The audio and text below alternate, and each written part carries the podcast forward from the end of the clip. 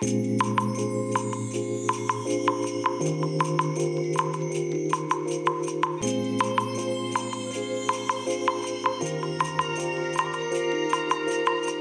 い。皆さんこんにちはこんばんは。お疲れ様でございます、えー本日はですね1月16日月曜日でございます、えーただいまね、えー時間がね夕方というか夜のね、えー6時47分ですけどもえーとちなみにね車の中の気温は6.6度ですね。いや寒いわけですよね。6.6度ですよ。ねえ。風がね結構吹いてまして。ね風が吹いていてこの気温っていうのはやっぱり寒く感じますよね。はあいや、体感的にはね、5度下回ってるんじゃないかなって感じしたんですけども、まあ意外と、意外とそこまでは行ってなかったかなというところですけどね。はい。えっ、とね、それでね、まあなんでこんな寒いかっていう話をしてるかというと、昨日までがね、暖かかったからですよね。まあ、まあ、しょうがないのかなと。いうところ、あ、昨日、一昨日までか。うん。昨日は若干、もうね、そうだ、気温が下がってたんだっけ？いや、だんだんね、もう記憶力がなくなってきてますね。は あいや、まあまあ、まあそんなわけでね、もう仕事が終わって今もう、もう車走らせてますけども。ねえ。いや、今日はね、あの、仕事でね、あのーまあ、テナントをお持ちの大家さんから、あの、インボイス制度のことでね、インボイス制度のことで今更ね、あの、質問のメールが来まして、で、あの、アパート、居住用のアパート、居住用のマンションを持ってる方には、インボイス制度って関係ないんですよ。え、なんでかっていうと、居住用の賃貸物件には、あの、消費税が発生しないからですね。賃料には消費税発生しませんので、非課税なんですね。え、なんですけども、テナントの賃料に関しましては、これね、消費税が課税されるんですよ。課税されるんですけども、あの、免税業者、大家さんがね、免税業者、いわゆる消費税非課税業者だった場合には、ね、まあもちろんもらってもいいんですけども、もらってもいいんですけど、まあ消費税もらわない、ね、払うこともないからもらわないっていう、まあ大家さんがこちらの方では主流なんですね。えなんですけれども、まあこのね、インボイス制度が始まっちゃった、まあまだ始まってないか。まあこれからね、えー今年の10月から始まると言われているんですが、えこいつのせいでね、要は消費税もらってなかった大家さんがちょっと今ね、めんどくさいことになりつつあるんですよ。っていうのが、えーまあ消費税なしで契約していたとしても、税法上は、例えば、えーテナント料ね、1ヶ月20万円ですよってなったと、な、ね、そういう契約をしてるとするじゃないですか。で、消費税なしですよって言って、契約している場合は、えー20、20万円、その月額のテナント料20万円が、税法上では20万円で消費税込みというね、えーそういう扱いになるらしいんですね。そうすると20万円の消費税って内税っていくらですかね？うんよくわかんない22万にしときましょう22万で22万であのーまあ消費税なしということでね契約してる場合ですと、えー22万が税法上ではその税込み価格という扱いになってしまうらしくて、そうすると計算しやすいですよね。2万円が消費税だってことになっちゃうわけですよ。ね。で、まあ、大家さんがね、貸主がね、あの、消費税非課税業者なわけですから、まあ、消費税もらってないわけですよね。22万って紛らわしいですけど。で、22万で、えー消費税をもらってませんよって扱いなんですけども、税法上は22万のうち2万円は消費税なんですよっていう扱いになってしまっていて、ただ、ね、非課税業者、免税業者ですから、2万円が消費税だよって言われても、国に納める義務はないんですね。納めなくてもいいんですね。もちろん納めてもいいんですけどね。納めてもいいんですけど、納める義務はないので、納めなくていいわけですよ。えー、まあこれがね、えー、まあ法律で決まってるわけですね。で、まあ、じゃあ、消費税非課税業者ってそもそも何なのって言ったら、2期前。2期前の時に、2期前の決算期に、えー、年間の売り上げが1000万円以上あるものが消費税課税業者になるんですよ。1000万以上、1000万超ですね。だ1000万と1円売り上げがあれば、もう消費税課税業者になるわけですよ。ただこれ2期前ですね。今期じゃないんですよ。2期前の売り上げが、なんですよ。ここがまたミソで、えー、っていうことはですよ。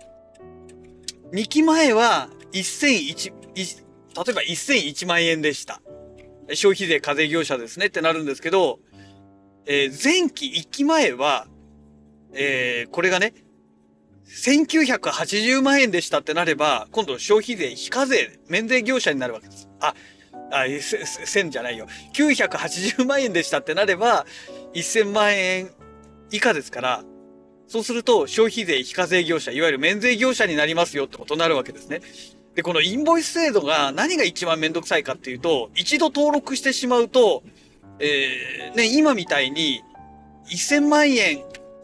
以下になってしまった時でも、もう消費税を国に納めなきゃいけない。やっぱりやめた、インボイス制度登録やめますっていうのができないんですね。これがね、インボイスのまた闇なんですよ。なんじゃそりゃっていうね。じゃあそれだったらそもそも免税業者っていう考え方をもうやめちゃった方がいいんじゃないのって個人的には思いますけどこんなめんどくさい制度作ってね。だ国が中途半端なんですよね。1000万円以下は免税業者ですよっていう制度を残しながら、インボイスという制度をのこ作ってしまったんですね。これがね、もう国のね、大失敗の根源ですよね。だから今ね、インボイスの制度がなんかね、コロコロコロコロこの短期間の間にね、変わってるんですよ。もうバカだろうと、もう、としかね、言いようがないんですよね。まあ官僚がね、こういう制度を多分考え出して、で、法案通したんだと思うんですけども、もうね、バカすぎるだろうっていうね、財財務省になるのかなこれね、インボイスってね、税務の関係ですからね。もうね、バカ以外言いたくないぐらいね、もうバカです。あいつらもうバカですよ。バカの塊です、本当に。ね。なんで二つ制度残しちゃったのよ。だからこんなめんどくさいことになったんだろうっていうね。やるんだったら一本化しろよっていうね。いや、ほんとね、真顔で言いたくなるぐらい、ほんとね、バカですよ、奴らは。ほんと死んで詫びてほしいって、もうね、関係者はね、ほんとそ、ほんとそういう気分ですよ。だからね、まあ、大家さん困っちゃったわけですよ。消費税はもらってない。でも、税法上は消費税は内税でもらってることになっちゃってるっていうね、扱いになりますから。でね、でも、インボイスって免税業者は登録義務ないので、登録しないっていう選択肢もありなんですね。で、そうするとどういう問題点が出てくるかというと、今度借り手側ですよね。借り手側が課税業者だった場合、非課税業者だったら関係ないんですよ。課税業者だった場合、消費税課税業者だった場合、まあ、テナント借りるぐらいですから、大抵がね、もう消費税課税業者、まあ、全部が全部ってわけじゃないですけども、課税業者である可能性の方が非常に高いわけですよ。そうすると、あの、消費税をね、計上できないわけですよ。し、あの、ね、テナント料として消費税いくら払いましたっていうのがね、えー、自分が消費税で今度他で、えー、ね、は、ん？払う？払ってるわけですから、もらった時のお金となんかいろいろごちゃごちゃごちゃっていうね、その辺が私もうまく説明できないんですけども、あのー、仕入れとかいう考え方で言うから分かりにくいんですけどね。流通業で言うと分かりやすいのが、1000円で仕入れたものは、だいたいね、えー、1000円で仕入れると、1000円で仕入れるとというとダメですね。本体価格が1000円のものを買うと、100円の消費税、10%の100円の消費税払いますよね。で、それが材料だったとします。で、それを加工したことによって結果として、1万円、本体価格1万円で売ったとします。そうすると、えー、本体価格1万円で売ると、えー、1000円が、10%の1000円が消費税ですよね。ということになって、えっ、ー、と、何だったっけ？なんかその辺のね、えー、要は10%すでにえ100円を消費税で払っていてお客さんから、えー、1,000円を消費税でもらっているということになることによって実際国に納めるのは900円でいいよとその差額のね。900円を納めればいいんですよっていうのを、えー、1100円で仕入れた時の、えー、業者が、えー、いわゆる消費税課税業者だった場合で、えー、まあ当然消費税課税業者インボイス登録しないといけないですからインボイスを発行した請求書をつけてもらって、え、売買をしていればそのインボイスの番号をつけることによってあの900円でいいよということになるわけですよ。要は100円分はね消費税を納める必要ないよっていうことになるのがこのインボイスの制度なんですね。なんですけども販売してるその元々の仕入れした時の、えー、その材料を売ってる会社が非課税業者免税業者でインボイスに登録してないとインボイスがついてこないから請求書にね、えー、番号が登録番号っていうのが出てきませんのでそうすると100円消費税で払っていたとしてもその100円を国に納めないわけじゃないですか。ね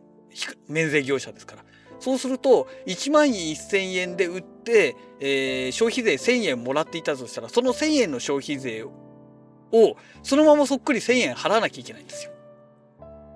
なので消費税は本来は消費税として払っているにもかかわらず国に、えー、その分は払ってないことになってしまうのでお客さんからもらった消費税をまんまそのまま国に納めなきゃいけなくなるので消費税分損しちゃいますよっていうのがこのインボイス制度の闇なんですね。でこういう制度を作るんだったら、えー、いわゆる免税業者っていうのは廃止しないといけないわけですよ。でも何を思ったのか国は免税業者はそのまま残しちゃったわけですね。1000万円、えー、2期前の売り上げが1000万円、えー、以下の業者は消費税を納める義務はないよっていう許します免除しますよっていうふうにね、えー、そういった決まりをね残したまんまこのインボイスの制度を始めちゃったのでねえどうしましょうかっていうので今揉めてるわけですよ。でで大抵のその1,000万円を超える売り上げのあるまあ普通の企業といえばいいんでしょうかね、えー、から言わせてみれば免税業者から物を仕入れてしまうと、えー、まんまね今までかかった売り上げで消費税として預かったお金をそのままそっくり国に納めなきゃいけないからその非課税業者と取引した時の消費税というのが無駄になりますということなんですけどもそこで今回の話になります。今回の話は例えば22万円で消費税なしですよって契約していた場合には、ね、22万円のうちの2万円が、えー、いわゆる消費税という税法上扱いになりますよということなんですけども結局大家さんが、えー、インボイスに登録をしない、えー、免税業者だった場合には結局22万円を払っていたとしても消費税は払ってないことになるので借りてる側の、え、借り主さんですよね。テナントを借りてる人たちはお客さんから何か物を売って消費税を納めたとしてもまあそのままそっくり納めなきゃいけないよとえー、大家さんに払った分の消費税分は、えー、マイナス計上できませんよっていうお話になるんですけどもよくよく考えるとねこれねえー、あくまでテナントを借りただけの話なのでまあインボイス正直関係ないんじゃないのかなって個人的にはするんですけどね。うん、だってそれ仕入れねなんですけどもその仕入れたことによって何かしてるものを売ったわけじゃないからねどうなんでしょうかねその辺のね、えー、税務関係っていうのは私もね専門外なので、えー、その辺はどうなのかなっていう。まあテナントを借りることによって売り上げがねいろんな商売ができてその売り上げが上がるっていう部分になるから全体的な売り上げの消費税から、えー、テナントの消費税をマイナスできるっていう話なのかもしれないんですけどね。その辺が何とも分かんないんですけどね。まあただ金額としてはねまあうちの方だと10万とか20万とかテナント料ってそんなもんなんですよ。まあ言っても30万とかね。そうすると30万の消費税って言ったら3万円じゃないですか。ね。ですからまあ3万円ポチの経費でね騒ぐ大騒ぎする要はテナント変えなきゃいけないぐらいのレベルの、えー、経営状態の会社だったらそもそももうなんかね、商売やめた方がいいんじゃねえかって逆に個人的には思っちゃいますけどもねうん、まあちょっとそんな問題があってね、まあ大家さんからね、もうちょこちょこね、今日メール来てね、忙しい中ね、もう私も完璧に分かってるわけじゃないですからね、ネットでいろいろ調べてね、でそれを自分でね理解しないと説明できないじゃないですかそれを自分の中でちゃんと理解をした上ででこの大家さんにどうやって説明したらいいかっていうのを頭の中でまとめながらメールをこう打っていくとですねものすごい時間かかるわけですよ。ね。もうなんでこんなメニュー合ってるんだってそもそも私は税理士じゃないよみたいなね単なる不動産会社の一営業に過ぎませんよみたいな話なんですけども税理士の先生に本当聞いてくださいっていうね。本当そういう話なんですけども。ねでそれもこれもね全部ねこんなインボイスなんていうねこんな中途半端なね状態でねこんな制度をね要は2本立てでね制度を始めちゃったようなもんですよ。もうね財務省ねもう本当大バカ野郎ですよ。責任者っていうか関係したね関わった奴ら全員死んで詫びてほしいですね。本当に。はい。えー、そんなわけでねもう会社じゃないよ。自宅の駐車場ついてますので本日のはねこのインボイスに対するその恨み節のお話でしたということでまた次回のラジログをお楽しみください。それではまた。